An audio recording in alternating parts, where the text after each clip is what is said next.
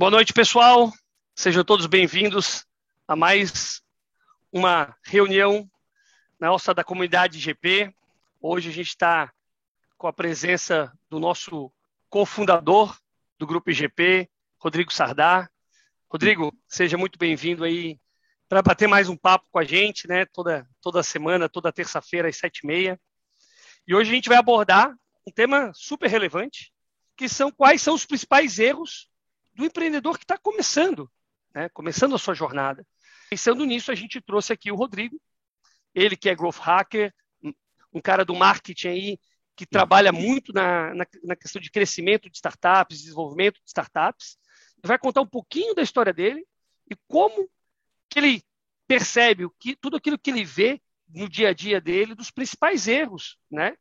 Que os empreendedores que estão começando essa jornada acabam cometendo.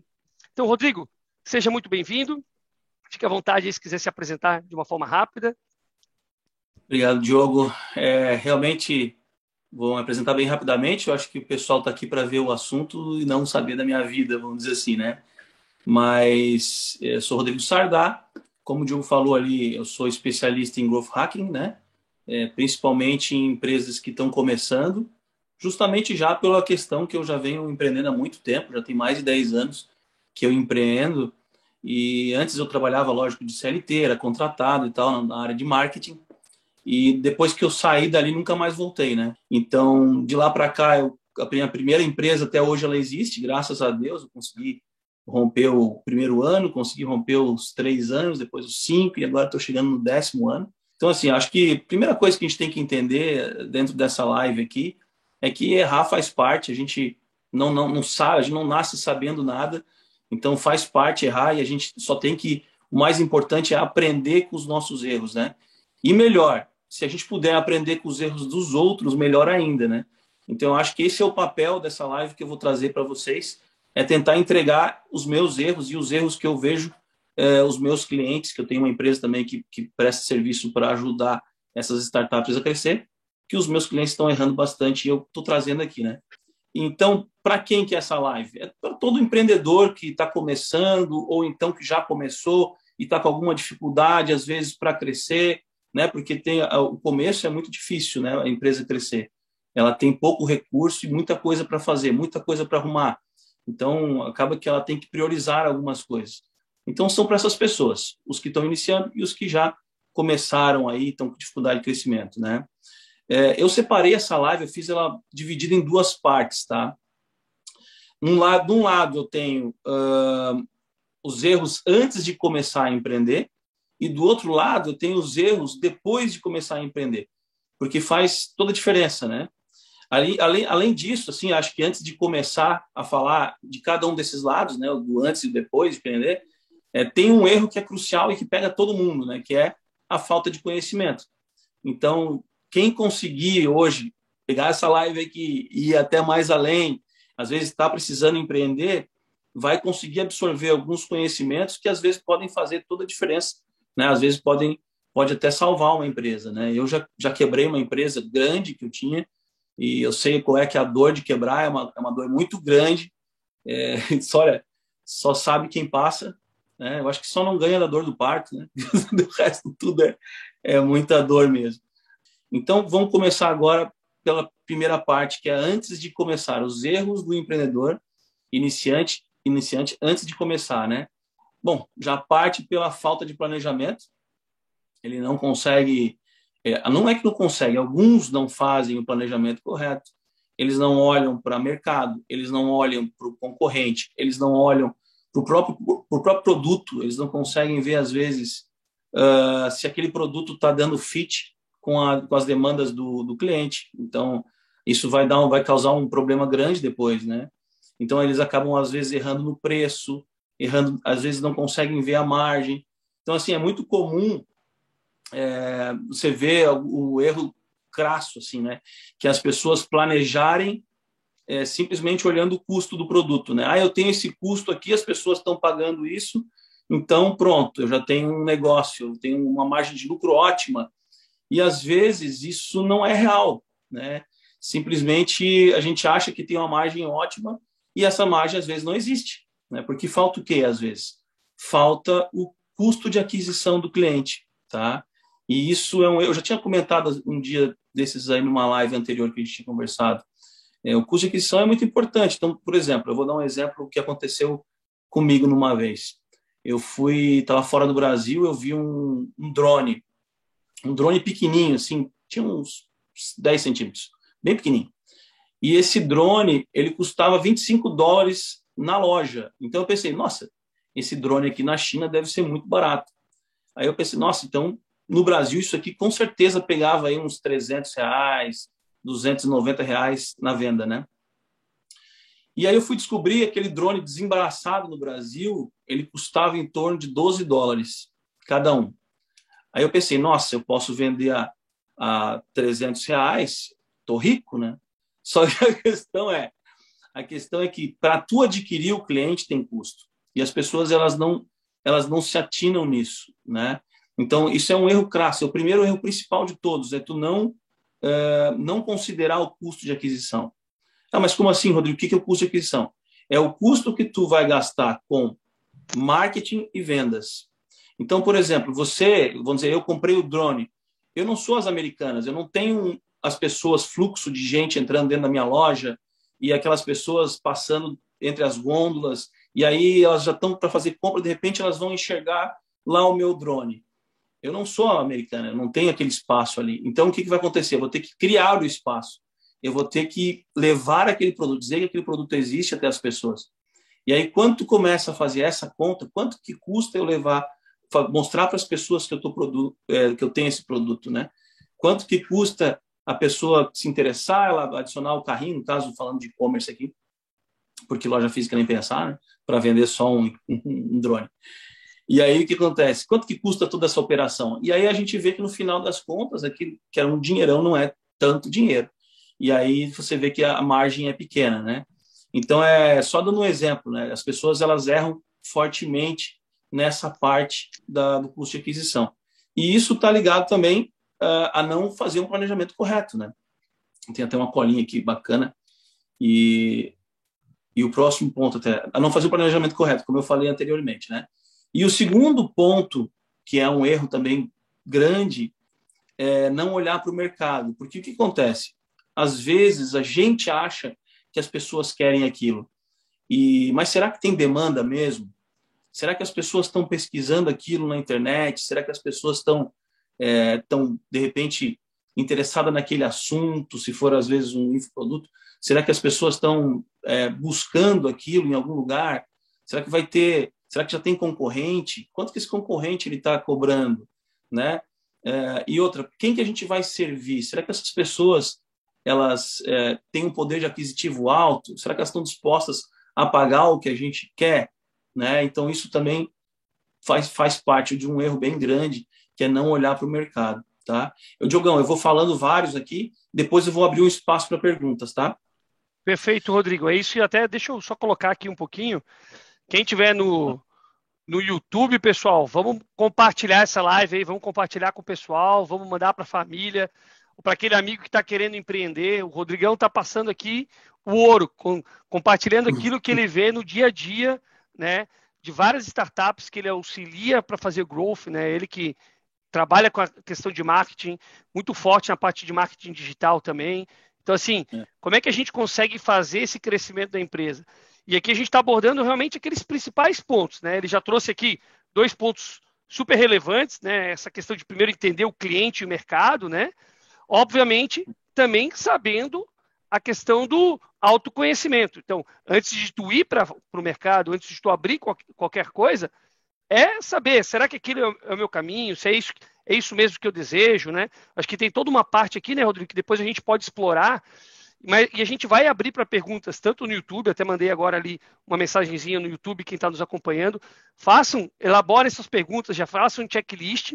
E quem tiver aqui no, no, no Zoom, a gente vai abrir também para vocês fazerem é, diretamente para o Rodrigo também essas perguntas diretas que vocês eventualmente tiverem. Rodrigão, manda bala.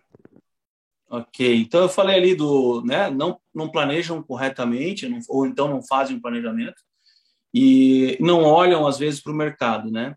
Porque o que a gente tem que olhar, na verdade, o terceiro ponto é que a gente tem que entender o seguinte, que eu vou chegar nesse terceiro, é que a empresa ela é uma máquina de solucionar problemas de ou desejo de alguém. Ela é uma máquina de fazer isso. Então, quanto mais a gente conseguir fazer com que essa máquina é, acelere a entrega ou que ela consiga produzir essa entrega, vamos dizer assim, numa escala maior, maior vai ser a nossa escala. Mas ela não pode ficar desconectada, vamos dizer assim, só, só entregar o problema, vamos dizer assim, ter um, uma entrega de um problema mais rápido, né, otimizado, de uma maneira, vamos dizer, como uma máquina mesmo, uma linha de produção, só que ao mesmo tempo ela tem que ter uma linha de produção também de captação de clientes, de captação ou de até de geração de clientes. Então, ela é uma máquina, né? Então a gente tem que fazer essa máquina girar. E todos os departamentos dessa máquina, eles estão interligados. Então, e imagina um funil. A gente tem então no topo de tudo, a, a, vamos dizer assim, os impactos. A gente está divulgando aquela empresa para as pessoas, divulgando aquela, aquela solução ou aquele produto, né? Que vai atender um desejo, enfim, que vai resolver um problema. A gente vai divulgar aquilo. Depois que a gente divulgou, algumas pessoas vão estar interessadas. Vem uma outra galera, o pessoal que está mais interessado. Depois desse pessoal que se interessou, nós vamos ter os fechamentos, as vendas. Depois aquilo continua na esteira. A gente vai entrar agora numa outra esteira que é a esteira da produção e entrega. Depois a gente tem uma outra esteira que é o pós-venda, para poder começar tudo de novo e começar toda a história de novo, aumentar, impactar de novo aquela galera que já comprou, para depois fazer uma segunda venda, né? Um, um upsell, um pós-sell, enfim, um downsell, enfim, fazer venda de novo. Então, percebe que tudo é uma linha de produção. Então, se a gente, quando eu falo mecanismo, eu estou querendo dizer o quê? Que é todas essas coisas, quando elas estão alinhadas e, e funcionando, e funcionando como uma máquina mesmo, como uma esteira, todos esses departamentos funcionando, a empresa ela vai chegar no momento onde você vai poder escalar ela. Mas você não pode escalar essa empresa antes de você arrumar todas essas partes do, do processo, entende? E isso acontece muito, porque as pessoas, por exemplo, elas escalam antes de validar o um negócio. Então aí gasta uma grana, que eu falo aqui até um dos erros aqui, gasta uma grana que é erra grande, né? Isso é um erro de quem começou. É o erro depois que começou, né? Que eu estava separando aqui, já estou falando. Então o que acontece? Depois que depois que começou, tu já começa errando grande, porque tu não validou isso que eu falei agora, né?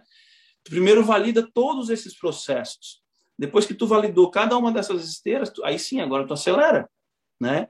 Então a dificuldade está em tu achar esse mecanismo. Quando que ele vira uma engrenagem perfeita? Quando ele virou uma engrenagem perfeita, agora tu acelera, entende? Mas aí tu já entendeu, tu vai acelerar também, não é até o, o, topo de tudo. Tu vai acelerar um pouco, depois tu vai diminuir, vai segurar e vai ver, vai absorver. Depois tu acelera um pouco, depois tu vai absorver, né?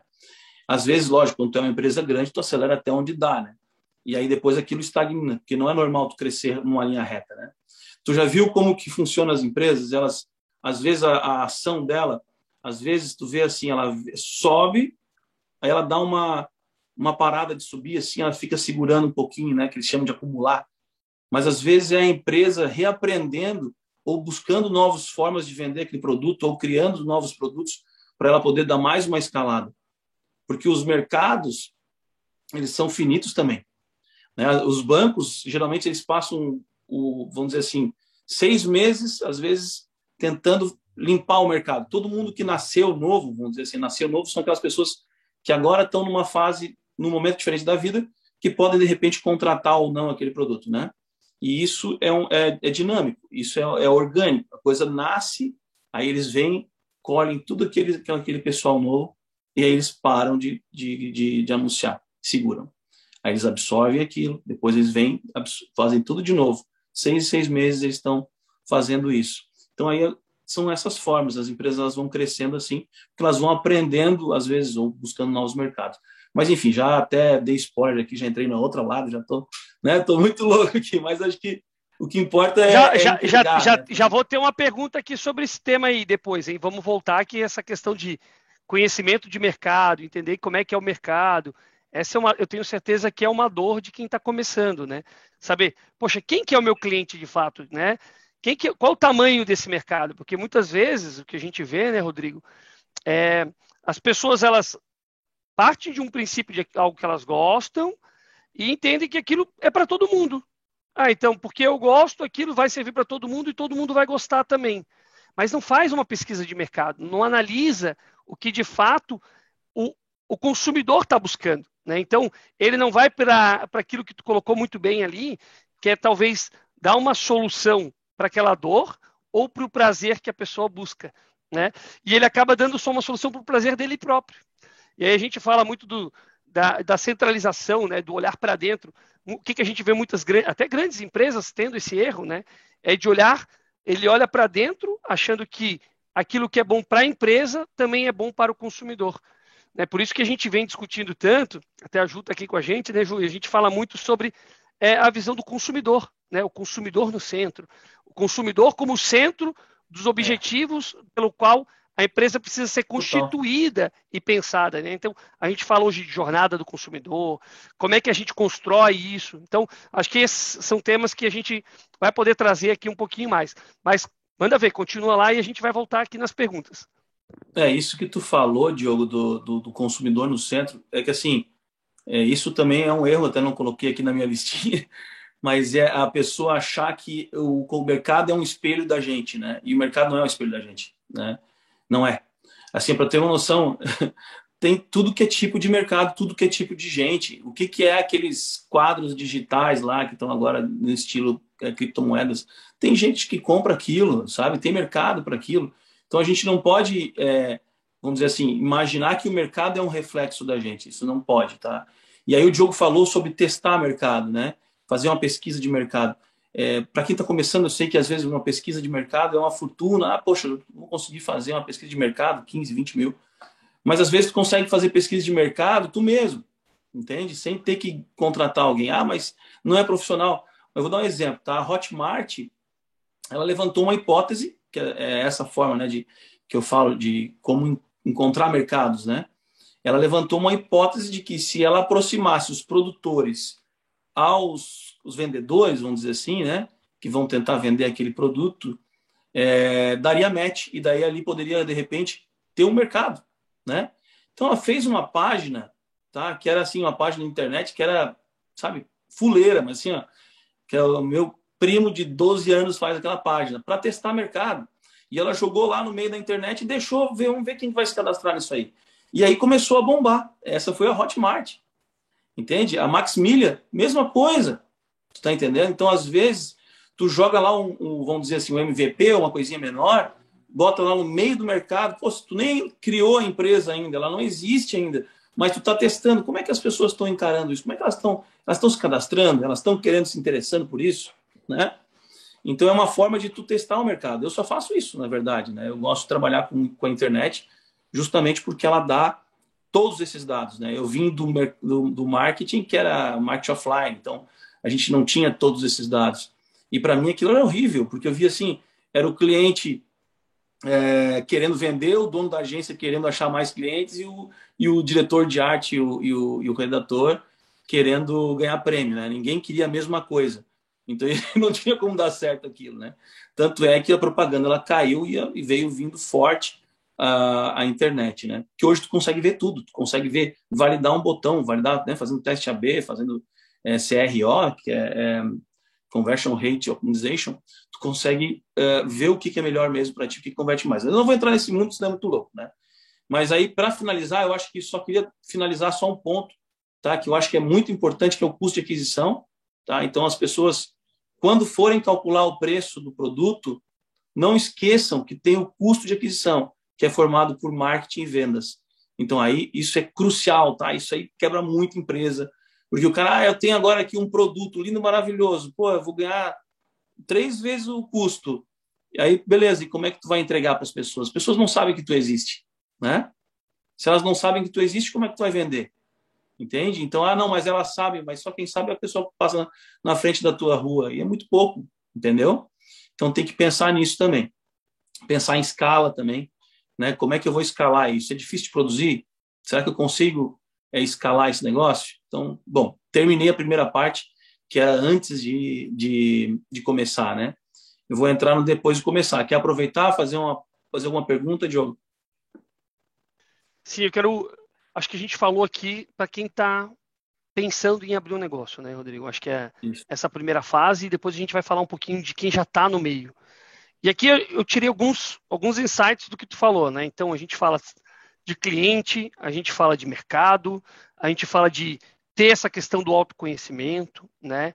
É, às vezes, tu citou ali um pouco de não pensar no total do custo de aquisição, lembrando que o custo de aquisição não é só a tua matéria-prima, né? Porque não é só eu produzir o meu produto, eu preciso colocar isso na gôndola, isso precisa chegar no meu, no meu consumidor final, né? Eu tenho, a gente vive no Brasil aí de altas cargas tributárias, né? Será que eu estou é. fazendo o markup correto da parte tributária? Quantas empresas acabam errando a forma de tributação e depois quebrando também? Então, tudo isso é muito importante que seja feito previamente. Né? Aquele desejo de, ah, vou abrir agora um negócio porque eu sei cozinhar, porque eu vou fazer uma pizzaria e vou sair. Vocês têm que lembrar que existem outros custos. Então, essa, essa questão é muito importante. Quanto o custo de aquisição, Rodrigo, achei isso super legal, porque principalmente quem está pensando em infoproduto, né, que hoje é, a gente vê esse boom né, de infoproduto desde o início do Covid e tudo isso, o que, que acontece? As pessoas esquecem que existe um custo de marketing, que existe um custo de venda, que existe um custo de entrega desse produto muitas vezes, ou se tu está falando de um infoproduto, ele tem uma plataforma, né? Então, tudo isso precisa ser colocado também dentro dessa formação desse preço para que você tenha uma margem mínima que te pague. Né? Então, acho que isso é, isso é super, super relevante também. Ju, vou, vou passar para você. Vou passar para você. Manda ver. Boa noite, pessoal. Tudo bem?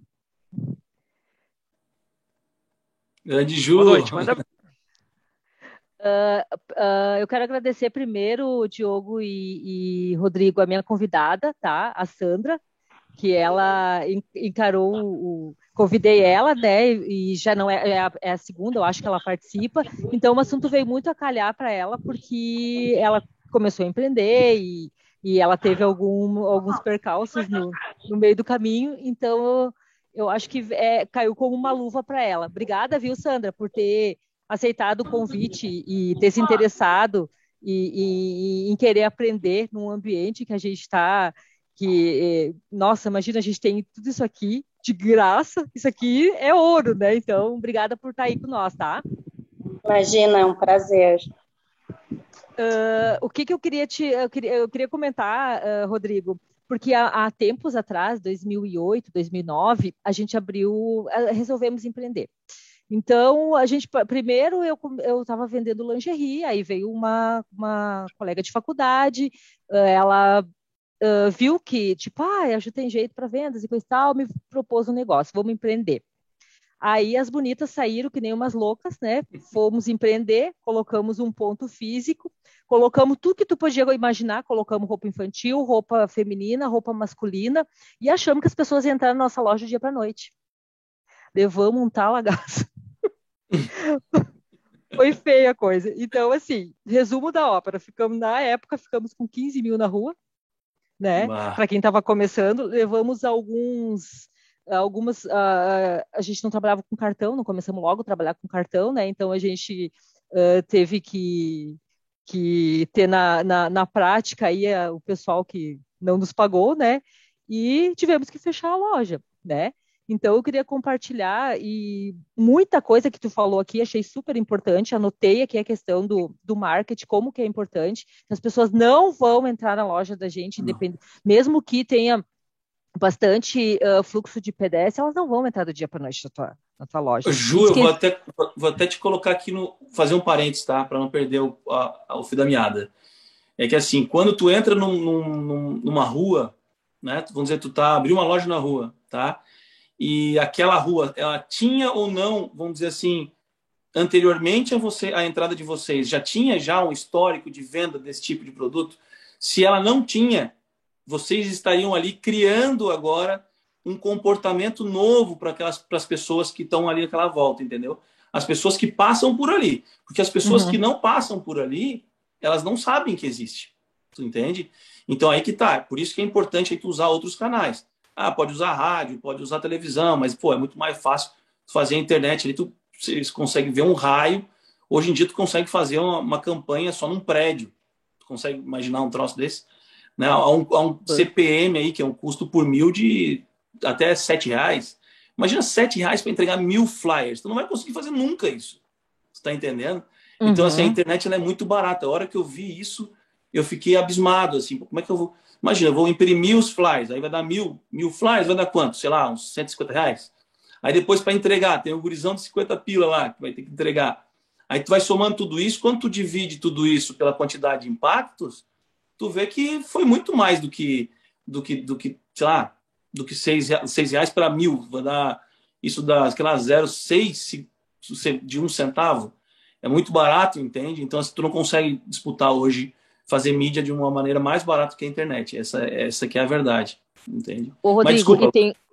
E, não, e tem um estudo também, né, que as pessoas ela tem, elas têm uma resistência de entrar em, no, em novos lugares, né? Não sei se tu já viu isso, uh, que uh, elas têm ainda, né? Exatamente. Né? Aí, e eu vejo isso, eu vejo isso por mim, sabe? A mania de, que, de sempre ir nos mesmos lugares. Hoje eu tento mudar, sabe?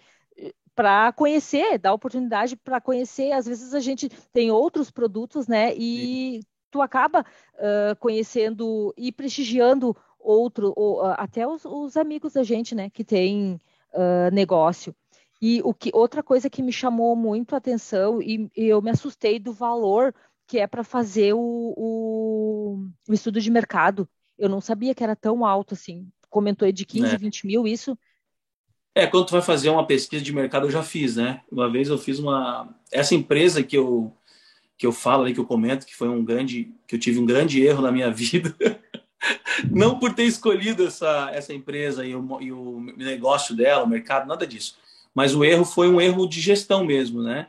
A gente fechou só com o cliente então, é, e aí isso é um perigo, isso é um dos erros principais, assim, não seja uma empresa de um cliente só.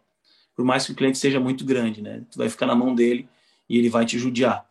E aí o que acontece? Uh, e nessa empresa eu fiz uma pesquisa de mercado, tá? Profunda e foi valeu muito a pena porque quando a gente a gente viu realmente que aquilo ali a gente demorou para aprender a vender, mas depois que a gente aprendeu a gente conseguiu entrar mesmo dentro do mercado, né?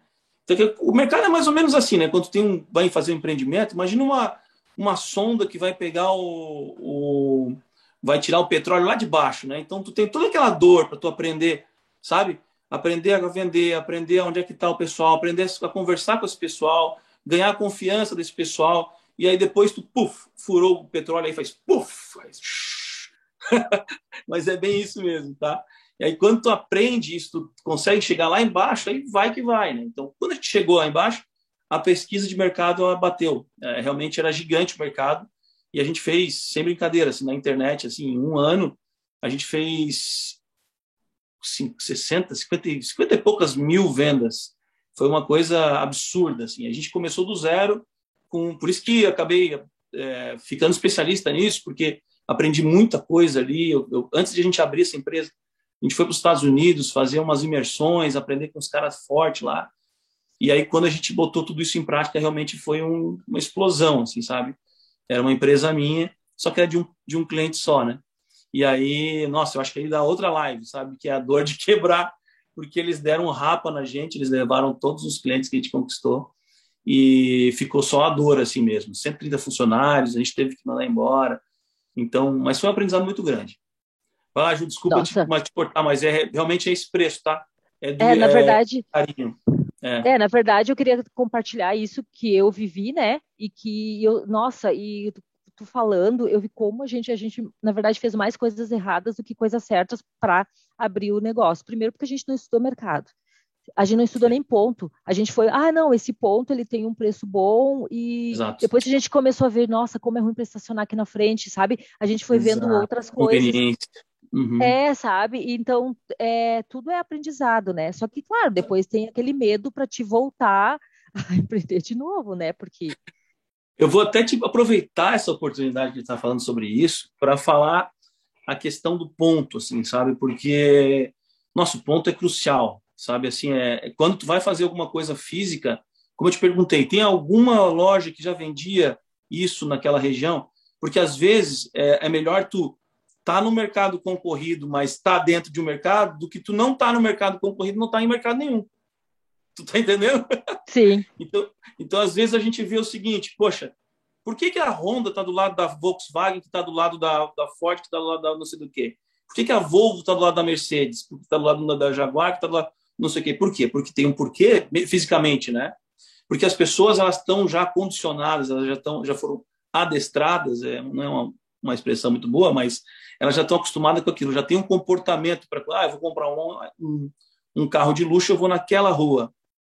Se o cara sai dessa lógica, ele vai ter que criar uma nova lógica. E é caro tu criar uma lógica, tu criar um comportamento. Entende? Então é essa que é a dificuldade quando tu vai numa rua às vezes, né? E aí vem uma questão assim, ó. É, ah, mas o aluguel é muito caro, o aluguel é muito barato. Aluguel caro, aluguel barato é relativo. Quer ver? Eu vou dar um exemplo para ti.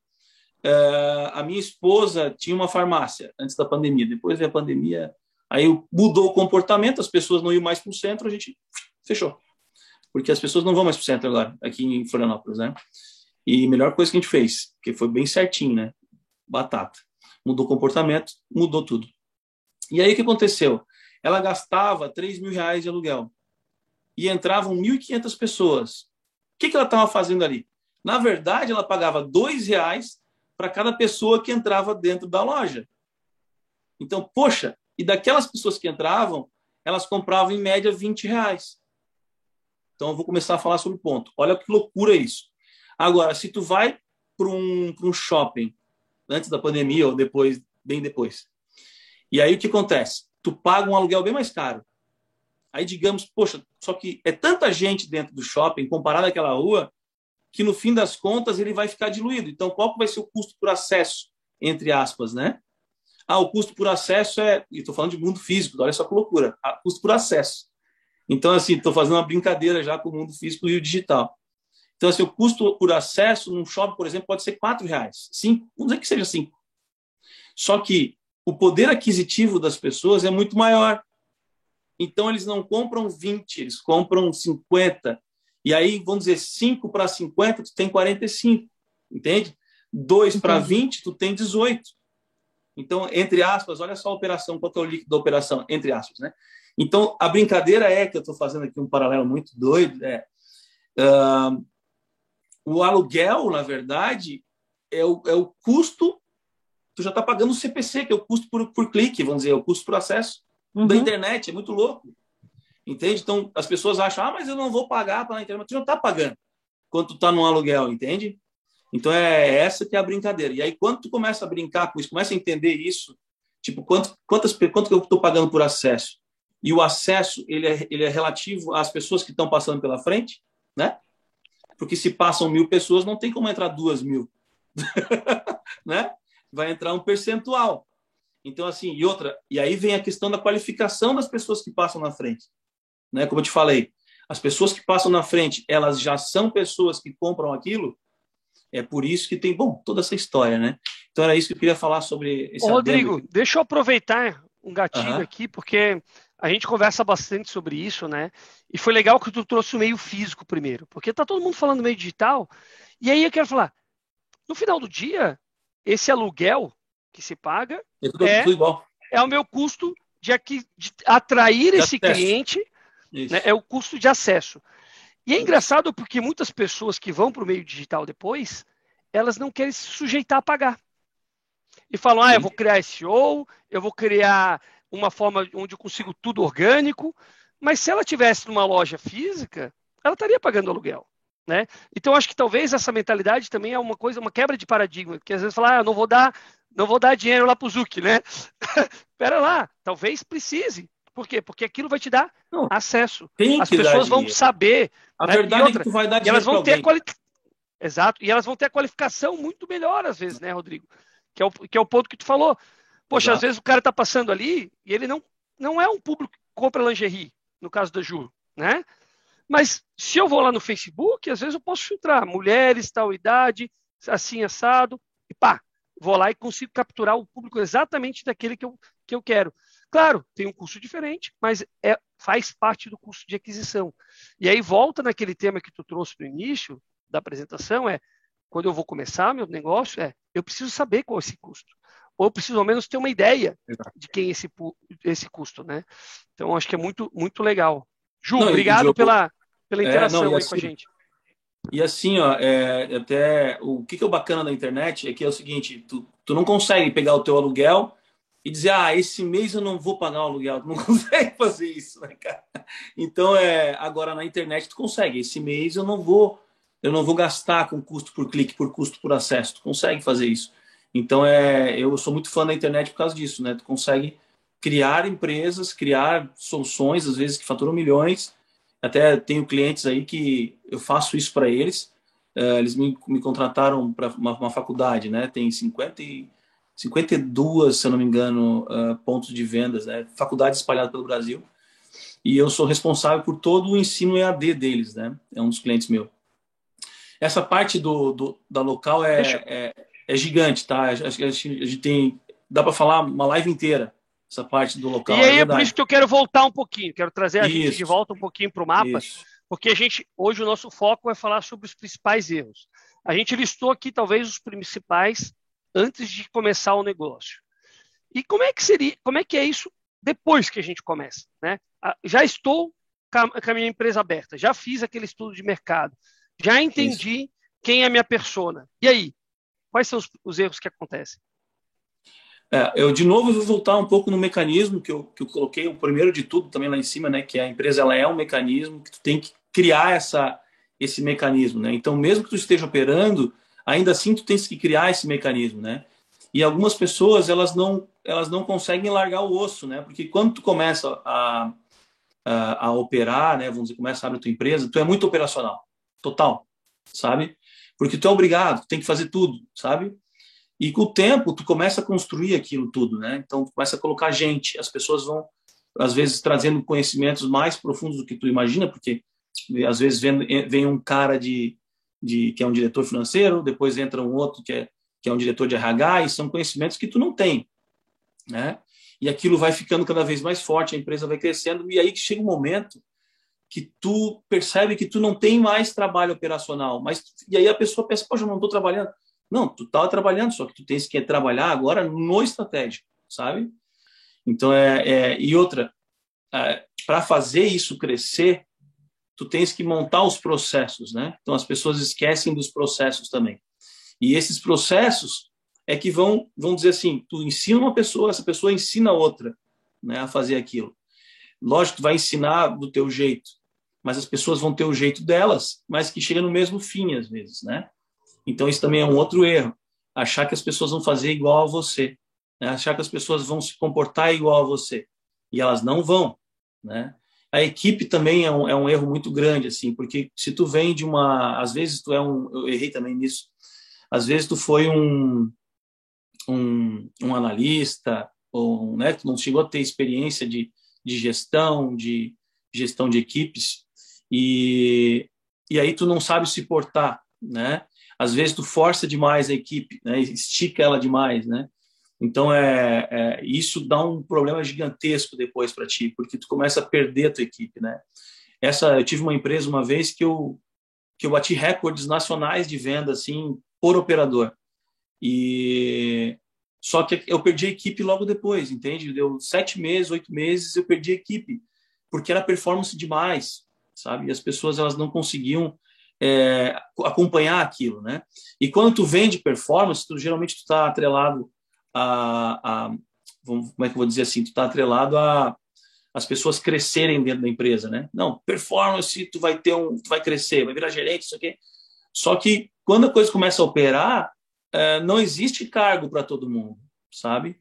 Então acaba que tu começa a perder as pessoas porque elas veem que não tem não tem oportunidade. Aí tu perde tudo, sabe? Então, é, foi um erro também grande, assim, a questão da gestão de pessoas, tá?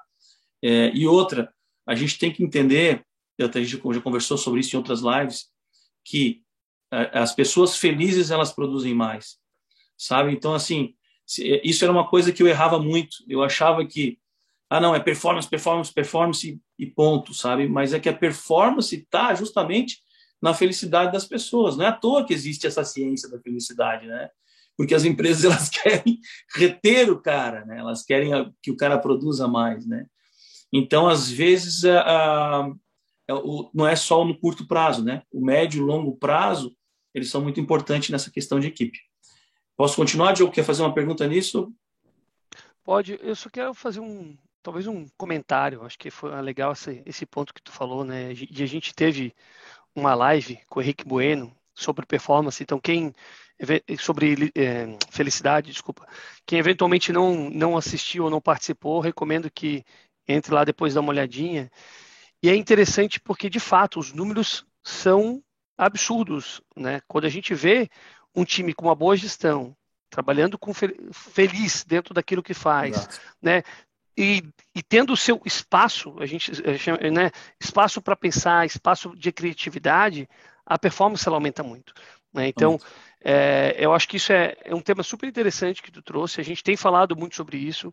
A gente está passando no meio de um, talvez da coisa mais maluca que a gente podia imaginar, que é a questão do Covid, aí todo mundo trabalhando de casa, modos de trabalhos diferentes, eh, as pessoas se adaptando né, a essa nova rotina, novos meios, como tu mesmo falou, por exemplo, o cara estava acostumado a ir na farmácia no centro, hoje ele entra num rap, num iFood e, e pede o produto. Né? Então, Exato. os hábitos das pessoas estão mudando. E a gente também precisa se, se adequar a essas novas mudanças. Né? Então, acho que a gestão precisa estar preparada, a liderança precisa estar preparada para tá, ter esse, esse processo de adaptação ao que está de fato acontecendo. Navroski, Major, por favor, que honra. Major. Na verdade, a honra é minha, né? Diogão, Rodrigão, Gisilé, tudo bom, gente? É um prazer estar aqui de volta, né?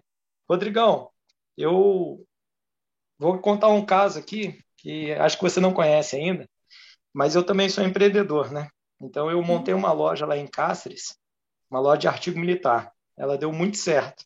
Eu estava lá na fronteira, vi, vi, vi que no batalhão tinha dois mil homens e que na frente não tinha material, material militar decente. Então eu fui lá com um sócio, montei uma loja e a loja ela deslanchou. Ela foi muito bem, uhum. graças a Deus. Né? Completou dois anos agora, é, final de semana passado. Só que nisso eu fui transferido para Goiânia. Uhum. E aí para Goiânia eu já vim com o olho, pô, quero fazer que a Irmãos de Farda seja uma franquia. E aí eu falei assim, então eu vou testar num terreno mais complicado.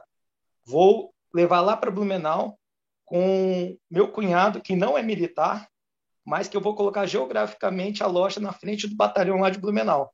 Um batalhão que eu não tenho conhecimento, mas eu tenho experiência do que, que o militar precisa, né? Então eu falei assim, puta, mas aí posicionar ela na frente do batalhão e fazer um, um marketing para aquela loja funcionar.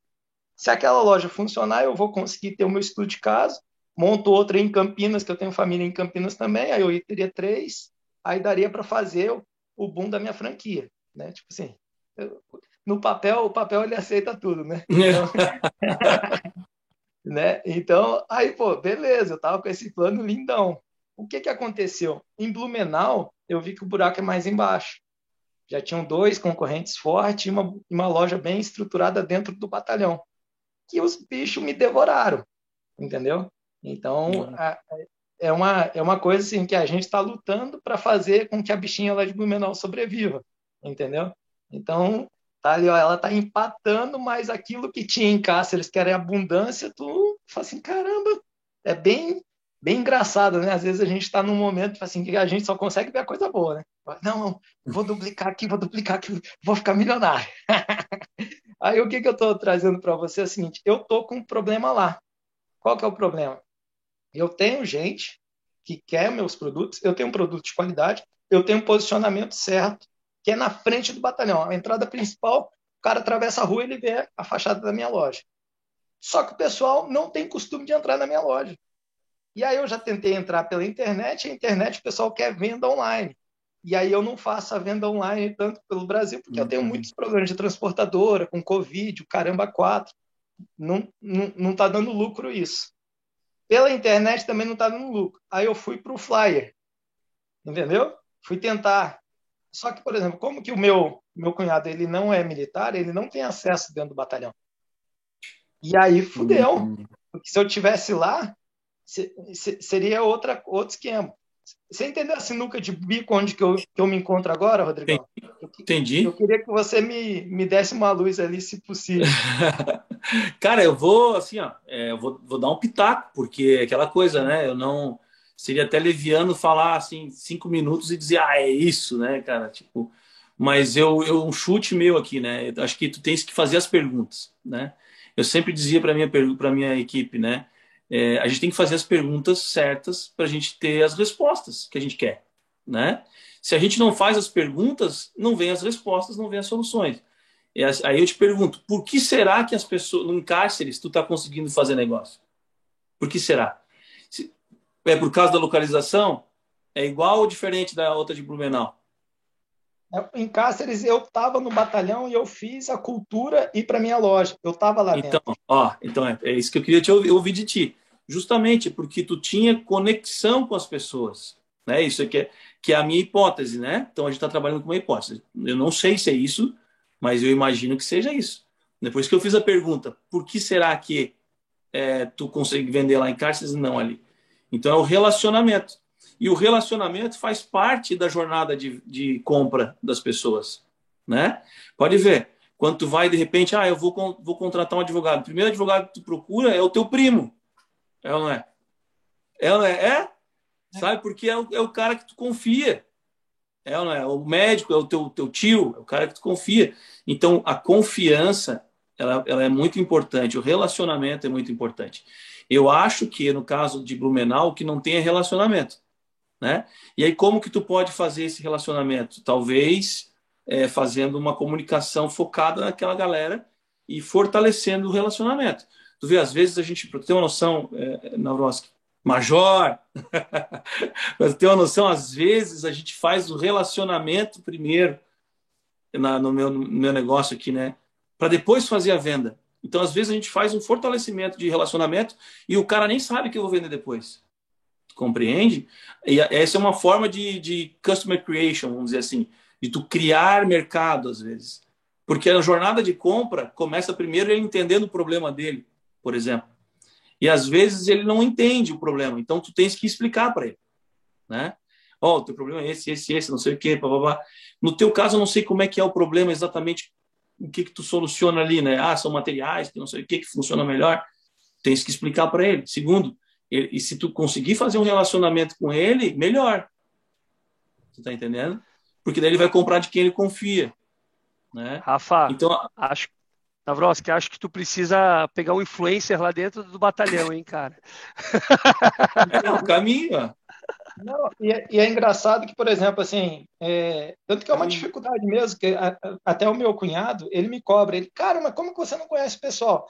Eu conheço o pessoal. Mas é diferente eu estar tá no batalhão e falar assim, ô bandão, opa, tá lá mais barato lá, lá na, do outro lado da rua. Tá, mas entendeu? às vezes tu pode estar tá no batalhão virtualmente, cara. Tu não precisa ir lá. Tu pode estar tá virtualmente, tu pode estar tá toda noite lá com os caras, entre aspas, né? Falando sobre aquilo, tu tá, né? Tu consegue hoje na internet. Olha o que nós estamos fazendo aqui agora, né? Entendi. Por exemplo, tu pode estar gerando conteúdo para essa galera, entende? Então, aquele conteúdo que ele está consumindo, ah, esse aqui é o Navros, que é o dono daquela loja, o teu link da bio, de repente, tá, aponta para aquela loja, estou dando exemplo, entende? Então, a, a, tu se relacionar com eles ajuda muito, ajuda muito, tá? Entendi. E, e, é, e é bem engraçado que, por exemplo, foi um teste que eu quis fazer para a franquia e talvez eu esteja tão distante para ver se a franquia vai funcionar que eu não estou me dedicando lá dentro para fazer esse relacionamento todo funcionar. E por isso que talvez ela esteja respirando por aparelhos. Eu entendi o que vocês falaram para mim. É, mas aí, ó, vou te, vou te puxar a orelha de novo. tu separou o dinheiro do custo de aquisição? Como assim? É, pois é. Acho que tu não viu o começo da live. O custo de aquisição, tu vai gastar, lógico, tu já está gastando com aluguel mas tem que ter um dinheirinho para tu para tu fazer isso, para tu poder fazer o relacionamento, porque para tu chegar nessa galera, tu vai ter que gastar para chegar até ela, já que ela não vem até ti. Tu vai gastar para tu se relacionar com ela. Entende? vou dar um exemplo aqui, ó, tá? Uh, essa faculdade que eu atendo ali, eles uh, quando eu conheci eles, eles não tinham nada online, é tudo offline, 100% offline. A venda deles era eles faziam um evento numa, numa cidade e nesse evento eles davam uma aula e aí uh, dessa aula saíam algumas pessoas interessadas no MBA e aí eles vendiam. Então o que eles estavam fazendo ali? Era um inbound marketing acelerado, que é o inbound marketing também faz essa parte, aumento de de consciência, aumento de, de uh, além de consciência, aumento de relacionamento, de confiança, credibilidade, diminuição de objeção, entende? E aí, no final das contas, o cara já tá, já, já aumentou a consciência do problema que ele tem. Ele já, já, já aumentou a credibilidade, ele já diminuiu as, as objeções, ele comprava. E aí eles faziam isso offline. Quando eles me contrataram, tá, como é que a gente vai fazer o online agora? Eu falei, do mesmo jeito, só que agora online. vocês vão fazer um evento, né? Nesse evento online, vocês vão fazer a mesma coisa. Ah, mas quanto você vai gastar? Cara, quanto vocês já gastam hoje? Eu comecei a mostrar o cálculo. Aí eu fiz o custo de aquisição para eles. Ó, vocês gastam por evento, desses vocês fazem tantos clientes, desses tantos clientes, de aquisição é tanto. Pá! Entendeu? Aí o que acontece? Agora online, cara, online foi muito melhor, foi seis vezes mais barato do que eu estava acostumado a fazer. Porque aí tu consegue, imagina, além de tu conseguir é, não ter que viajar até aquela cidade, marcar uma coisa física, né, cara? Todo custo de hotel, não sei o quê, né? No online, tu vai lá, faz essa live que a gente está fazendo aqui, ó, e já está conversando, já está se conectando, entendeu? O único pessoal que não faz é, venda no final de uma live é nós aqui, cara. o resto do povo faz, cara. né, Diogo? Isso aí. E, Rodrigão, a gente não faz like, a gente não vende nada, mas a gente quer like. Quem está lá é no verdade. YouTube, nós estamos com 20 e poucas pessoas lá. Deem seu like lá, ó. A gente está com pouco like. Vamos ajudar o algoritmo distribuir ainda mais a nossa live, que o Rodrigão está entregando o ouro. Navroski, ó, presta atenção aí, velho.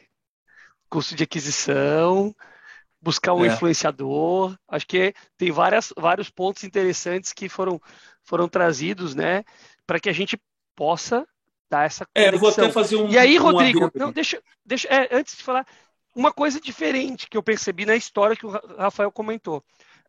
No primeiro, talvez, ele tinha o que a gente chama de oceano azul, né? Ele percebeu uma oportunidade na frente do quartel que não existiam lojas. Ao passo que no outro lado, ele tinha concorrências, né? Porque, porque lá, como tu comentou, já tinham outras duas lojas, né, Navroski? Então, isso também é importante para que as pessoas se atentem, porque o mercado muda para cada cidade, para cada operação. Não é porque deu certo no lugar A que necessariamente vai dar certo no lugar B. E vice-versa. Não é porque eu errei, né, Ju? Talvez ali no teu caso, que não deu certo aquela primeira loja, aquele primeiro processo, que eu não devo tentar de novo. E aí eu vou contar um pouco né, do que a gente vê aqui é grandes empreendedores falem em média seis a sete vezes antes de ficar milionários ou bilionários. Tá? Eu lembro que então, assim, isso. É, eu falei faz sete parte, vezes antes de ficar milionário. Faz, faz parte. Eu, eu espero que eu possa usar os erros do Rodrigo para não precisar falir sete vezes antes. É. Nossa. Brincadeira parte, galera. Mas, não, mas assim, é verdade. Então, acho que é, mas, assim, um pouco dessa, do nosso objetivo da live, né, e do, e do grupo do IGP como um todo, é exatamente essa troca. Por quê? Porque, claro que a gente vai aprender errando. E faz parte. O Rodrigo começou a, apresentação dele falando assim: galera, vocês vão errar. Não existe. Empreender e não errar. Não existe achar que vai acertar a todo momento. Mas é óbvio, se a gente consegue aprender, né, se a gente consegue observar o erro dos outros, e talvez aquele trupicão que poderia quebrar a tua empresa virar só talvez uma pedrinha no meio do caminho, é muito melhor. Né? É. Então, como é que a gente contorna esses erros? Como é que a gente é, consegue é, ter energia né? para quê? Para poder levantar. E aí, Rodrigo, eu vou, eu vou para uma pergunta para ti, porque eu acho que esse é um tema importante. É, qual que é o papel das pessoas que estão ao seu entorno? Porque eu acho que isso também é muito importante. Muitas vezes a gente está construindo um negócio, e a gente vai lá e a gente sabe que é um, às vezes é um guerreiro solitário, né? Nem a tua família que está do teu lado te apoia, às vezes critica, não porque eles não querem teu bem, mas muitas vezes porque eles falam, poxa, o outro caminho é mais fácil, ali tu já está ali, né? Tu já, tu já é funcionário, tu já tem um, uma carreira, agora tu vai sair, tentar empre empreender, pode não dar certo, pode quebrar, fulano A, B, C e D quebraram, perderam tudo que tinham, né? E tem muitos casos disso, mas também, obviamente, a gente sabe que tem muitos casos de sucesso. E aí, qual é o papel de ter esse mentor, de ter esse, essas pessoas à sua volta, né, para que eles te auxiliem nesse processo? Como é que tu vê isso? É, tu falou uma dor bem grande do empreendedor, né? Porque assim, é, o que acontece muito é que o empreendedor ele é o diretor, né? Ele é o diretor de tudo, diretor financeiro, diretor comercial, diretor de marketing, diretor de tudo. Só que ele não é marqueteiro, ele não é comercial, ele não é financeiro, entendeu? Isso é um problema grande, né, cara? Então assim, é, eu vejo, eu até falo muito isso mais ligado ao marketing, porque é onde eu, onde eu sou especialista. Então até já está dentro do meu do meu ser assim falar sobre isso, né? Então, por exemplo, se tu chegar, eu sempre falo na né, questão do marketing, se o empreendedor ele tem que montar um plano de marketing, como é que ele vai montar um plano de marketing, entendeu? Olha o papel que tem um cara que tem que tem, sei lá, que tem a, a mão calejada, tem. É muito grande, né? Então, ah, não, mas eu, eu, eu, eu, contrato as pessoas, eu vou ser o diretor. Tá, mas se tu é o diretor de, de, de marketing e tu não é marqueteiro, como é que tu vai saber se aquele cara ali é, vai avaliar o cara? Como é que tu sabe se ele não está te enrolando? Porque assim, se tu chegar para ele e perguntar, o cara faz site, vamos dizer assim, e tu perguntar, tá, cara, esse site aqui é bom? Ele vai dizer que sim. eu não é. Ele vai dizer que sim. Se tu perguntar, tá, eu preciso de, de, de redes sociais mesmo, preciso fazer isso, ele vai dizer que sim, se o cara faz aquilo. Entende? Então tu fica na mão do operacional, e o operacional não é planejamento. Né? Então, assim, a gente tem que a gente tem que ter um planejamento, esse é o fato gente tem que ter um planejamento aqui em, em cima para aquilo se desdobrar depois em execução, em operacional, em tático, vamos dizer assim, né? Primeiro estratégico, depois o tático. Então, o problema do, do, do, do, do empreendedor justamente é que ele não tem um planejamento estratégico de cada área dela, entende? E aí o que, que eu falo? Cara, pega alguém experiente naquilo, essa aqui é a minha, minha cabeça, tá? Experiente naquilo e põe esse cara para fazer o teu planejamento. Tu está com um problema no marketing, pega um cara experiente em marketing e põe para fazer o teu planejamento estratégico de marketing. Depois tu pega o planejamento estratégico, tu vai desdobrar, beleza, desdobra. Agora, tu não fazer um planejamento estratégico, cara, ou tu achar que tu vai, vai fazer e acontecer, não vai. Porque não é a tua. Tu tá entendendo? Então, o papel do cara que, que vamos dizer assim, do cara sênior, né, de ajudar essas empresas, é enorme. Tá? E, na minha opinião, é o caminho. A gente não, por exemplo, o cara precisa de um diretor, não consegue. Então, pega um consultor, né? Pega uma hora de um consultor. Agora não sai assim, a, a, a né? Vamos dizer assim, a, a, a, ver navios assim. Não saia de qualquer jeito, entendeu? Quem, quem não tem, é, não existe vento favorável para navegador sem rumo, né? Aquela coisa. Tu tem que ter um rumo. Vai lá, Diogo. Deixa eu colocar aqui, Rodrigo, porque tu trouxe um ponto interessante. Poxa, se eu tenho uma empresa um pouco mais estruturada, se eu tenho capital de giro e coisa, eu consigo contratar. Eu vou lá buscar, às vezes a pessoa não faz, né? E aí eu acho que esse ponto ele é bem certeiro que assim, não poupe nisso porque isso pode te prejudicar lá na frente, pode fazer você quebrar. Mas às vezes eu não tenho tanto capital de giro, eu estou começando. Eu vou botar aqui uma dor do pequeno empreendedor, que talvez representa aí 80, 90% do nosso Brasilzão, né? 96. Como é, como é que esse cara pode fazer? Como é que esse cara ele consegue ter acesso a isso, né? Existem formas possíveis de a gente falar. A gente sabe que tem, por exemplo, até vou até colocando algumas, alguns pontos aqui que me veio agora à cabeça junto com a pergunta, é o SESI, o Senai, né? E alguma que dão que dão esse suporte inicial. Existem outras plataformas, outras coisas que tu conhece que que te, podem ajudar nesse processo? Também quem tiver aí ideias e quiser colocar no chat, eu, né, eu ia dizer conheçam. justamente isso eu ia dizer justamente isso, SESC, SENAC, essa galera, né? E o, o Sebrae, né? E tem uma para mim que é a melhor de todas, que é o IGP, cara. o, IGP, o IGP tá aí, ó, dando um monte de dica. É verdade, eu acho que algumas dicas já devem ter ajudado algumas pessoas hoje, né? Espero ter ajudado. E, mas é uma dor assim latente, cara. Realmente o pequeno empreendedor e assim ele não cresce porque ele não investe e ele não investe porque ele não cresce, né? Então fica uma coisa, cara, é, é, por isso que é tão difícil, né? O começo, né? É, a minha especialidade é justamente no começo, porque é, é tu fazer com pouco, né? Aquela empresa lá que eu, que eu puxei pro que a gente acabou fazendo 55 mil vendas, é, só aquela empresa ali, nossa, eu tinha, eu comecei com um funcionário, sabe? Então em 10 meses a gente estava com 130 e aí vem um erro que eu ia falar aqui, que é velocidade. a velocidade demais também é um erro, porque tu cresce todo desordenado, sabe? Tu cresce todo desestruturado, tu vai cometer o que tu já ia cometer erros, por tu por tu estar tá mais veloz, tu ainda começa comete mais. Mas em contraponto, tu não pode ser devagar, tu tem que ser veloz. Então assim, é, aí é uma outra uma exigência velocidade também. Então, só que não pode ser tanta velocidade, era só de, de um funcionário a 130, né, em 10 meses, né? Mas tu tens que ter velocidade, tu tens que errar pequeno com velocidade. Imagina tu fazer um plano de negócio, aqueles caras que só fazem planejamento, planejamento, planejamento. Fazer um plano de negócio e um ano para tu terminar um plano de negócio. Quando tu vê, aí tu testa, bota no jogo o negócio, perdeu, não tem mercado. Cara, tu perdeu um ano de vida. Tu tá entendendo? Tu perdeu um ano que tu podia estar tá testando outras, outros mercados, outros produtos. Entende? Então, assim, a velocidade para tu fazer a coisa é muito importante. Esse é um ponto. Tu tem que ter velocidade, mas tem que ao mesmo tempo não pode ter demais. Então é, é aquela tem que estar tá no meio ali, né? Uma coisa mais mais normal, né? A velocidade é um ponto.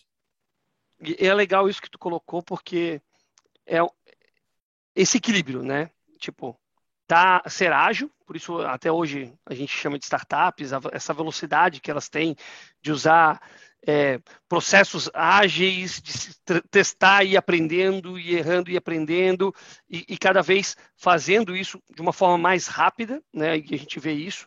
Mas tem um ponto importante dentro desse testar, né? Que é testar pequeno.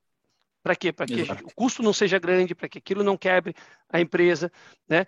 E a partir daí, quando for escalar, desenhar processos. E tu falou isso lá, no, até anotei aqui, que é processo de departamentos, departamentos, né? Então, poxa, se eu estou começando a crescer, se eu já tenho 130 pessoas, será que eu já tenho um departamento de pessoas para cuidar das pessoas? Será que eu já, já tenho uma, uma pessoa que vai cuidar do meu financeiro de uma forma mais estruturada? Ou eu ainda, dono da empresa, sou o mesmo cara que cuida do financeiro, que toca comercial e quer fazer tudo ao mesmo tempo, né? Exato. Quando tu chega num determinado momento, tu vai ter que aprender a delegar. E esse eu acho que é um, talvez um ponto difícil também para o pequeno empreendedor, né? Aquele cara que tá, que começa, aí dá certo. E aí? Como é que ele delega, cara? É, cara, é. Eu acho que assim, ó, se tu não delegar, tu não cresce, sabe? É a primeira coisa, assim, ó, porque como que a gente imagina uma empresa global, por exemplo, já olhando o extremo, né? A ponta da lança. Uma empresa global, ela tem que subdividir as coisas, porque ela não vai conseguir. Ninguém faz as coisas sozinho, entende? Tu é obrigado a dividir as coisas. Então, a gente tem que entender isso. Porque se a gente não entende isso, a gente, poxa, eu quero crescer, mas eu não consigo largar o negócio. Como que tu vai crescer se tu não consegue largar? Se tu não consegue delegar? Ah, mas eu delego e sai diferente. Vai sair diferente, vou dizer, não vai só sair diferente. Vai sair diferente, vai sair errado. É natural. Então, quando a gente começa a, a empresa a, a fazer uma outra a fase de escala, depois que a gente validou, o mercado validou o cliente, né?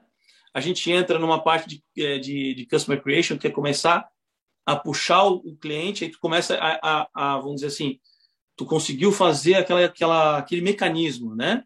Das coisas começam a girar, elas estão girando certinho agora em esteira, vamos escalar, né? Quando começa a crescer, tu vai ter que subdividir a execução das coisas. Cara, é assim, ó, até no marketing, sabe? Ah, não, até no marketing, não, com certeza no marketing, né? Porque o que acontece? Poxa, no começo é um cara. Aí daqui a pouco tu já tem um cara que vai, vai coordenar os redatores, um cara que vai coordenar o diretor de arte, o redator, o cara do tráfego, o cara do copy, o cara, sabe, o cara do lançamento. Então, e tudo isso vai virando um planejamento gigantesco, porque são em camadas. A primeira camada que tu implantou foi essa, essa aqui geram tantos resultados. Agora eu vou criar mais uma camada, porque eu trabalho mais na parte de aquisição de cliente, né? É essa. Então é que vai gerar tantos resultados. Lá mais uma camada. Daqui a pouco é tanta camada que tu tem que ter gente. Entende? Porque senão tu não vai conseguir fazer. Então essas pessoas vão começar a coordenar. Quando tu vê, tu tá com uma coisa gigantesca, com um monte de gente coordenando aquilo. E assim, aí como eu falei no começo, elas vão errar e elas não vão fazer igual a ti. Então assim, vai existir um período onde tu vai estar tá treinando essas pessoas, depois vai ter uma curva de aprendizado, onde essas pessoas que aprenderam aquilo que tu treinou elas vão fazer do jeito delas, aí elas vão errar também, e tu respeita aquilo. Depois elas vão errar e tu vai, vai arrumando, tu vai arrumando. Quando tu vê aquilo ali, aquela curva de aprendizado passou, e aí pronto, cara. E o negócio começa a rodar, entendeu? Então, para tu delegar, tu vai ter que ter essa paciência de sabe de saber que vai acontecer um erro, não vai ser perfeito, que as pessoas têm o jeito delas. Ah, mas eu quero impor o meu jeito. Cara, talvez tu perca naquela outra parte que é da felicidade e tu perde, perde na felicidade, tu já perdeu também na escala, no, no, na, na, performance, porque felicidade é performance, né? Então, tipo, é tudo isso, entende? Então tem que saber entregar mesmo, ter a paciência das coisas acontecerem, entendeu? Basicamente é isso. Treinar essas pessoas, capacitar. Muito bom, Rodrigão. Deixa eu vou ler umas mensagens aqui que é o pessoal que está no, no ah. YouTube mandando que a gente viu Paulo, Paulo, Paulo Junqueira, que esteve com a gente aí na última live, está tá com a gente aqui oh, também.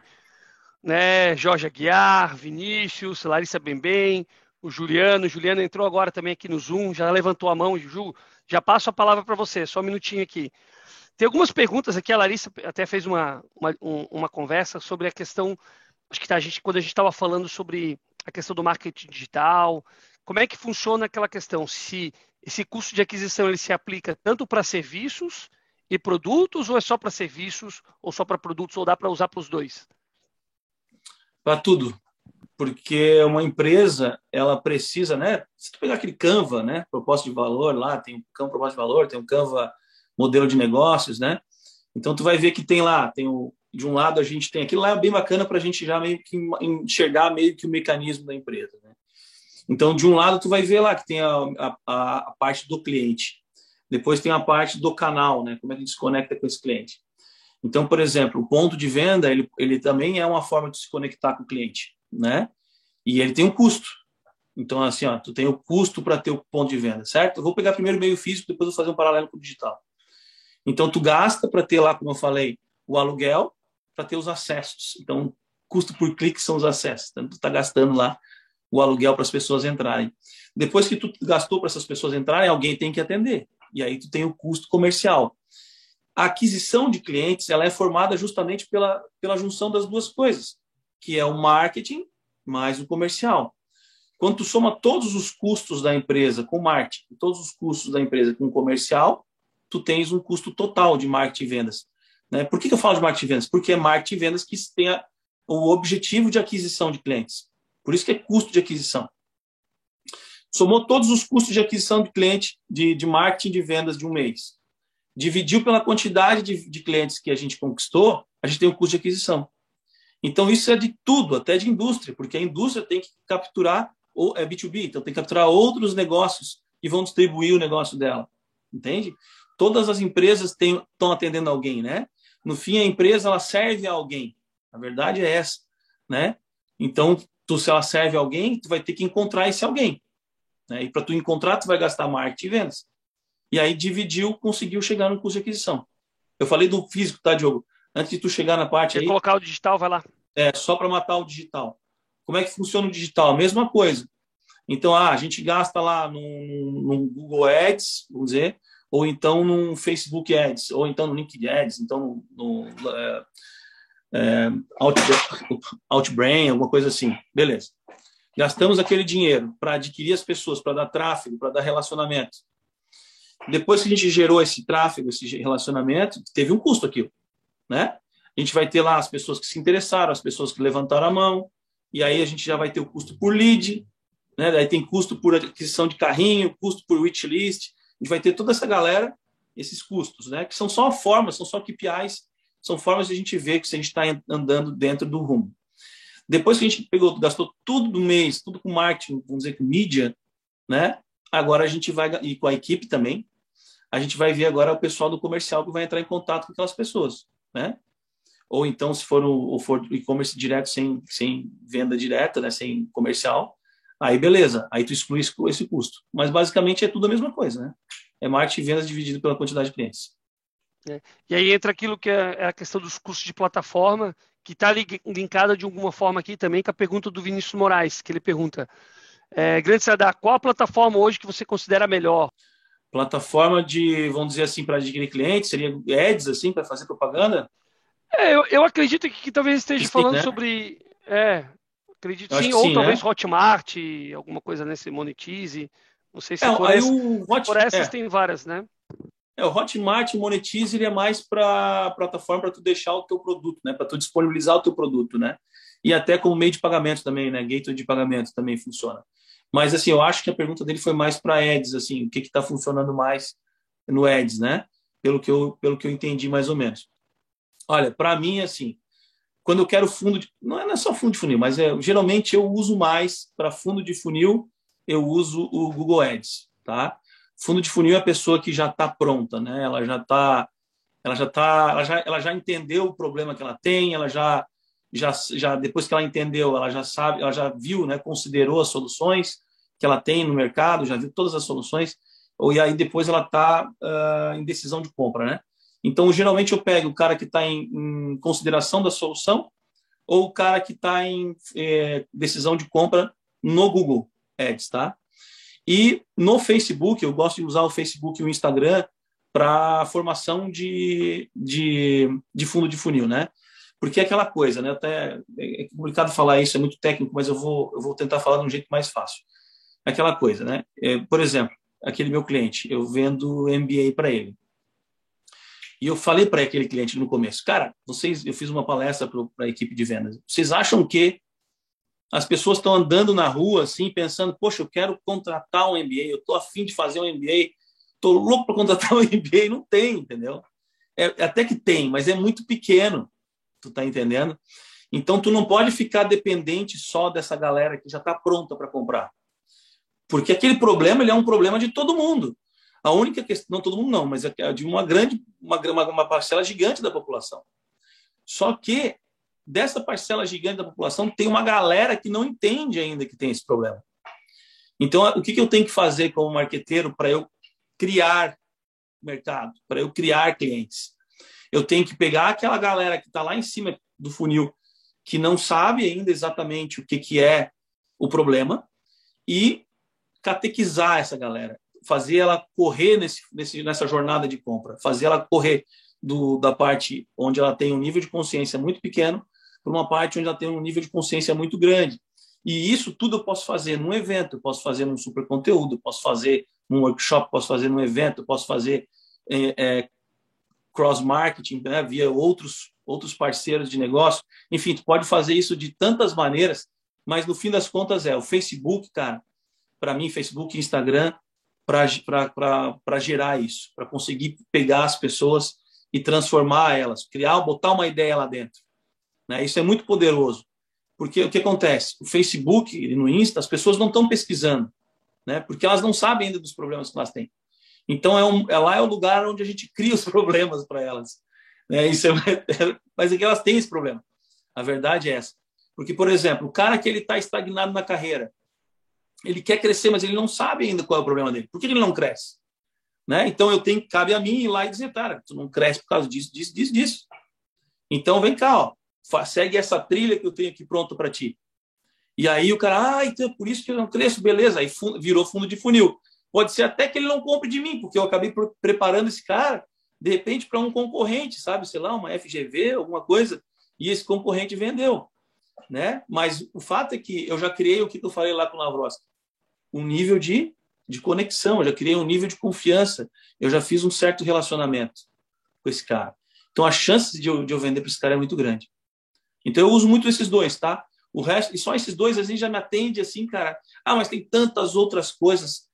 Tem, tem Tabula, tem Outbrain, tem, sabe, tipo, tem é, é, Bing, tem até um lá que é chinês, que não lembro mais agora o nome. Mas a, o fato é que, no fim das contas, tudo é fonte de tráfego, né? E fonte de tráfego onde as pessoas procuram ativamente, então tem um comportamento já latente dentro delas e uma outra fonte de tráfego onde as pessoas não procuram nada. Então lá tu vai transformar. Então no fim das contas é isso.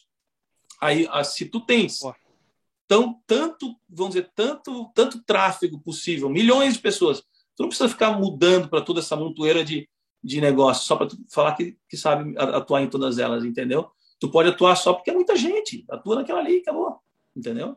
É isso que eu acho. Obrigado, Rodrigo. Juliano, quer fazer a sua pergunta? Boa noite a todos. Então, Diogo, pensei na verdade só em contribuir um pouco aí, como eu eu estou empreendendo, né? Faz um ano e dois meses e cinco dias. eu passei por essa, toda essa, nessa luta aí de, de empreendedor, né? E aí, como o tema é esse de, dos erros, né? Os erros relacionados ao, ao, aos os piores erros, né, que o empreendedor pode ter, e aí vocês acabaram dividindo ali entre pré, é, empreender e pós, né?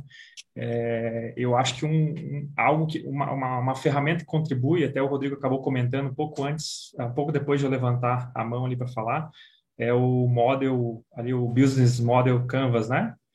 É, então é pô, é muito legal uma ferramenta que eu acabei aprendendo como eu tive a oportunidade de fazer gestão empresarial eu acabei aprendendo essa ferramenta e aí eu caí exatamente nisso que vocês falaram de, do equilíbrio, né? Se eu ficar fazer o, o quadro dele, né, o quadro resumão ali do modelo de negócio e começar a escrever meu plano de negócio, escrever todo o plano de negócio, é aquele famoso o, o, o bom, fazer o bom, né? Querer atingir o ótimo é, é tu não vai começar, né?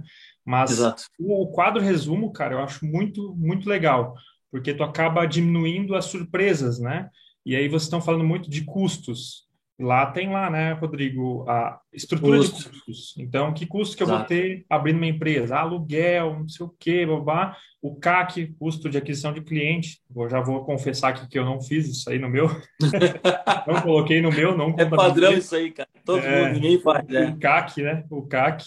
É, apesar de que o meu negócio ainda tu consegue ter uma, uma noçãozinha, assim, tem como eu colocar e, agora. E, e outra assim, ó, o CAC ele é importante para tu escalar, tá? Então, porque se tu não considerar o CAC, é tu trabalhando para ti mesmo, né? Então tu tá sim, ganhando sim, o dinheiro do comercial e do marketing, tu não tá ganhando o dinheiro do empresário. Não sei se tá entendendo, né? Essa que é loucura. Continua aí, vai. E assim, o legal é que aquele o resumão, né? O Canvas ali, o resumão, tu já consegue é, visualizar muito, né? Tu começa tu mesmo fazer um pensar, né? Pensar no teu negócio e pega um dia tu coloca uma coisa, no outro dia tu vai colocar outras coisas ali, enfim, e aí lá tu constrói proposta de valor, como é que eu vou contribuir, como é que eu vou contribuir, né? A minha, minha empresa, vou prestar serviço, tá, mas eu vou estar contribuindo com o quê, né? Que atividades que eu vou fazer, enfim, quem são meus parceiros, né? Quem são meus parceiros Exato. do meu negócio? Porque estou pensando no, no, no Rafael ali que estava, Rafael que estava comentando do, do, negócio dele. Quem vão ser, quem vão ser meus parceiros? Né? Então, canais, como é que eu vou, como é que eu, como é que eles vão me conhecer? Que canais? É Instagram, é, enfim, quais são os canais, né? Como é que eu vou interagir com o meu cliente, né? Como é que eu vou interagir? E-mail, WhatsApp, isso. Né? Como é que vai ser essa interação, né? Fontes de renda, vai ser o quê? Ah, eu vou vender produto A, produto B, produto C, vou dar treinamento, vou dar. Como é que vai, como é que vai ser essas fontes de renda? Então, acho que esse, esse resumão, esse quadro resumo, que é o, é o Canvas ali, eu acho que é bem importante para diminuir essa surpresa lá na frente, né? É só é, uma, uma, Mas é isso, é um, é um adendo, vamos dizer assim, né? Tem um depoimento teu. É realmente, como eu falei ali, cara, ele ajuda porque ele, ele facilita a compreensão de que a empresa é um mecanismo, né? Então, é, é como eu falei, é, é uma engrenagem. Né? Se tu falhar de uma, um desses pontos, tu não, não, não sai no final, né?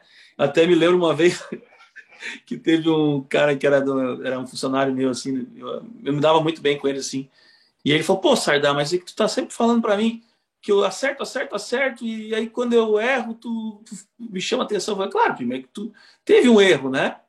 E assim, e outra coisa, a gente não pode achar que o erro não é importante, porque o que acontece? Imagina que tu vai. É... Primeiro que assim, o que a gente acerta, a gente está acertando, vamos comemorar na sexta-feira. Vamos dizer assim, né? Tomando uma cerveja e tal. Mas o que a gente erra, a gente tem que falar na hora, a gente tem que falar ali, no dia a dia, né? E, e às vezes a gente acha, ah, mas eu só errei uma vez. Mas às vezes tu errar num passo, em um passo de que é um, de um processo que é de um de 10, né? Então tu não chegou no 10. Então tu errou no 9, tu não, chegou no 10. Eu falei assim, mas como assim? Imagina o seguinte, eu vou dar um exemplo aqui muito louco, né? Uh, tu viaja, tua esposa vai para balada. Daí ela chegaram 10 caras nela, ela disse nove nãos. né? Então, no final das contas, tu perdeu, né, cara? Por mais que ela tenha acertado nove vezes. Né? Não, na décima vez, tu perdeu. Então, o que eu quero dizer é que, às vezes, é um processo que vai de 1 a 10. E se tu errar no meio, tu errou o processo inteiro por causa de uma coisinha.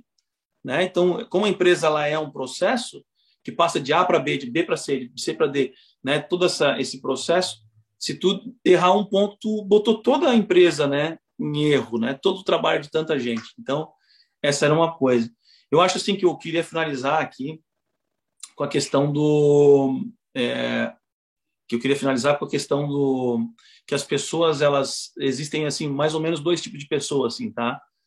Não não dois tipos de pessoas mas tem aquelas pessoas que é, planejam muito tem muita ideia muita ideia muita ideia muita ideia muita ideia muita ideia e não executam nada né? Então assim isso é um, é um perfil de pessoas né? De planejar de ter ideias de não executar então tá sempre tendo ideia sempre tendo eu era um cara assim, sabe? Então eu estava sempre, poxa, agora fazer isso também. Se bem que eu já fiz um monte de coisa. Mas, enfim, é, mas muitas coisas do meu dia a dia, eu fico sempre pensando na ideia, no planejamento, não sei do que, e às vezes muita coisa não realizava. E aí eu percebi o seguinte, que de outra ponta existe muitas pessoas que executam, executam, executam, executam e não planejam. Ah, o que eu percebo, tá, é que as que executam já estão um pouquinho na frente do que planejam. Olha que loucura falar isso. Porque o que planeja nunca vai se tornar real se o cara, se ele não executar. Fica só no, no âmbito das ideias. E o cara que, que, que, que, que executa, ele pode estar tá errando, pode estar tá aprendendo com o erro, aí ele já faz outra coisa. Às vezes um gurizão, cara, que, que simplesmente tem essa coisa de realizar, ele vai muito mais longe. Que às vezes um cara sênior que tem um monte de ideia e, e não, e não só fica no, na, no âmbito do, do, das ideias, no âmbito do planejamento, né? Então, o que eu percebi é assim, aquele cara que é de mais planejamento, ele tem que executar. Ele tem que dar um download naquilo tudo que ele estudou, dar um, dar um, colocar em prática, abrir o calendário, colocar uma data. Ele tem que executar. E o cara que é muito executor, ele tem que fazer um planejamento também. Porque também, se tu não planejar, tu até avança, mas tu também não avança certo e marca uma data, porque tudo aquilo que não tem data não não realiza, não acontece, sabe? Então tem que colocar dentro de um calendário lá, eu vou fazer isso tal dia, entendeu? Eu vou fazer, vou separar essas horas aqui, eu vou fazer, entendeu? Porque senão não realiza. A gente já bateu o nosso horário, Rodrigo. Mas eu queria, é, Beleza. talvez aí, não sei se alguém. Ah, então tiver, é por isso, por isso que fechou se aqui. Alguém, se alguém, alguém aqui do grupo ainda do Zoom tiver alguma dúvida ou alguma colocação, pode levantar a mão ali. Mas antes disso, Rodrigo, primeiro agradecer, né, pelo, pelo bate-papo. Acho que foi super rico, cara. É, acho que essa, essa nossa ideia de, de trazer um pouquinho dessa visão né, do empreendedorismo, do, dos erros que a gente acaba passando e que a gente também está passando aqui mais uma é. vez, né? Talvez mais uma startup aí que é, que é o próprio grupo IGP, né? Que tem como um dos pilares a comunidade IGP, que é aqui onde a gente está tá reunido hoje. É, também estamos passando por pontos, né? E a gente também teve esse, esse ponto de, poxa, planejar, planejar, fizemos pesquisas de mercado, a gente seguiu o guia, né? A gente seguiu o guia do planejamento, demoramos bastante tempo e aí uma hora a gente chegou e falou, cara, vamos, porque se a gente não for, a gente vai morrer no planejamento. Né? A gente vai achar tanto problema que precisa ser solucionado durante o planejamento que a gente nem testou para ver se ele vai acontecer ou não. E aí, quando a gente começa, a gente começa a ver a vida real. Né? Então, aqui um pouco do, da comunidade é isso. É a gente está aprendendo e testando. Então, assim, nos perdoem se a gente errar, né? aceitem os erros, nos ajudem a crescer. Né? Eu acho que faz parte do nosso desenvolvimento também da comunidade, mas lembrando que isso aqui só existe em função de vocês, né? Em é. função de uma dor que a gente foi ao mercado ouvir. Não é uma dor do Diogo, não é uma dor do Rodrigo, né? Eu já sou um gestor, já tenho uma posição de diretoria, o Rodrigo já é um empresário bem-sucedido, né? E vários membros que estão aqui com a gente, que a gente convida, já têm altos cargos. Mas a gente sabe que o quê? Que infelizmente o acesso não é para todos. A gente conversou hoje aqui. Não dá para todo mundo ter uma consultoria do lado. Não dá para todo mundo contratar uma grande empresa ou ter um diretor de marketing dentro, dentro da sua empresa para lhe ajudar. Então, um pouquinho que a gente consegue fazer é entregar. o IGP é entregar esse resultado, é entregar um pouquinho da nossa jornada, entregar um pouquinho daquilo que a gente já viveu, daquilo que a gente já experimentou, né? E que deu certo e aquilo que também não deu certo.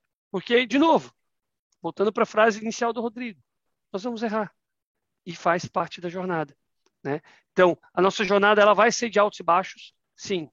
A gente vai acertar, a gente vai errar, a gente vai crescer e às vezes vai falir.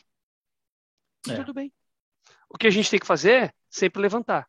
Né? E aí eu acho que o nosso papel aqui como talvez uma postura um pouco mais de auxiliar as pessoas que estão aqui com a gente é como é que a gente pode trocar isso? E a gente vai poder ajudá-los sempre como? Fazendo perguntas. Façam perguntas, compartilhem com seus amigos, mandem mais pessoas para estar tá aqui junto. Se vocês têm indicação de algum gestor que vocês gostariam de ouvir, mandem para nós aqui também, coloquem no chat. Né? A gente está buscando, a gente tem acesso, né? graças a Deus, a gente tem acesso a vários grandes gestores de, das mais variadas multinacionais aí. A gente já trouxe pessoal do Volvo, da Electrolux, do Boticário, é, Navroski está aqui com a gente, o Major do Exército do Brasil, trouxemos o CEO da Robin, né? Então, assim, uma série de pessoas com alto poder de influência que podem sim estar tá auxiliando vocês no dia a dia. Né? Então, aproveitem essa, essa, oportunidade que a gente tem, tem dado aqui, porque é para vocês, tá bom? Toda terça-feira, sete e meia, a gente se encontra aqui no YouTube, né? E também no Zoom, para aqueles que estão dentro lá do Ô, nosso grupo do WhatsApp. Rodrigão, sua mensagem final. É, já que tu abriu teu coração, né, cara? eu vou abrir meu coração também. Assim, para mim, o, o, o, IGP ele é diferente, completamente diferente, porque é um, por ser um projeto sem fins lucrativos, né? Eu acho que ele acaba, é, para mim, é totalmente novo isso, né? E, é, e na verdade ele está dentro é, de, um, de um pilar meu social, do Diogo também, né? Um pouquinho diferente, mas com, com grandes intersecções, que é, é, eu passei por uma por um case ali que eu quase morri, já falei para vocês, o Covid quase que me, que me levou, né? E eu já fazia algumas partes assim de um pilar social, já tinha um pilar social, só que não tinha uma amplitude grande, né? Eu tinha uma amplitude muito pequena. Hoje o IGP ainda tem uma amplitude pequena ainda, né? E ele é novo para mim como profissional, porque justamente como ele não tem, ele não tem fins lucrativos, a gente não tem a gasolina para poder fazer o troço rodar, né, e escalar, né? Porque como é que tu faz geralmente? Tu vende, pega 10 mil, acelera o negócio ali, primeiro tu testa um pouquinho, deu certo, fechou o ciclo, aí tu pega 10 mil, acelera, vende um bocado, sobra um dinheiro, tu agora tu põe 15, acelera, vende um bocado, agora tu põe 30, acelera, vende um bocado, e aquilo vai escalando. Quando tu vê, pô, tem um ano, tu já tem muita gente, né? Agora, o IGP, como ele, ele não tem fundos lucrativos, é, não tem um objetivo financeiro, assim, não tem essa gasolina para poder atingir outras pessoas. Então, isso para mim é completamente novo. Onde é que nós vamos crescer? Totalmente orgânico, né? Que não é não, não, não significa que, se, que não seja que seja de graça, só porque é orgânico, né? Porque vai trabalho de quem? Nosso. Então, de a gente está aqui e vai energia, mas a gente está se propondo isso, é botar a nossa energia. Mas quem tiver é, aqui assistindo a gente e quiser ajudar e participar nisso, cara, é assim, ó, é dois segundos da vida de vocês e um apertar de botão, sabe? Que faz uma diferença para às vezes milhares de pessoas, né, cara? E, e a felicidade das outras pessoas, ela impacta na gente, tá? Por quê? porque a gente, a gente ajudando as outras pessoas, isso volta, cara. O mercado é todo conectado, tu entende?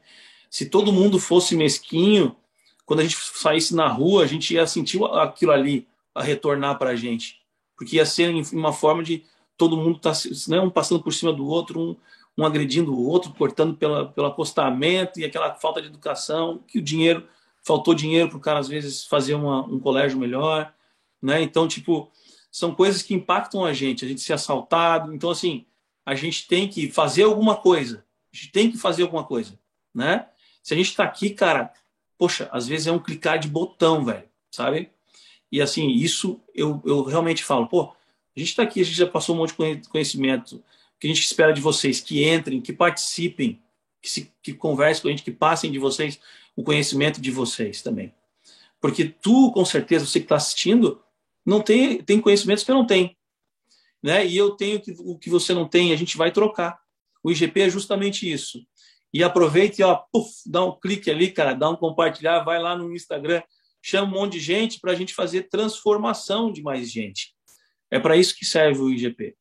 Né? Então, hoje, o gás do IGP, por ele ser de graça, está nas mãos da galera aí. Essa que é a verdade. Vai lá, Digão. Fechou, pessoal. Muito obrigado.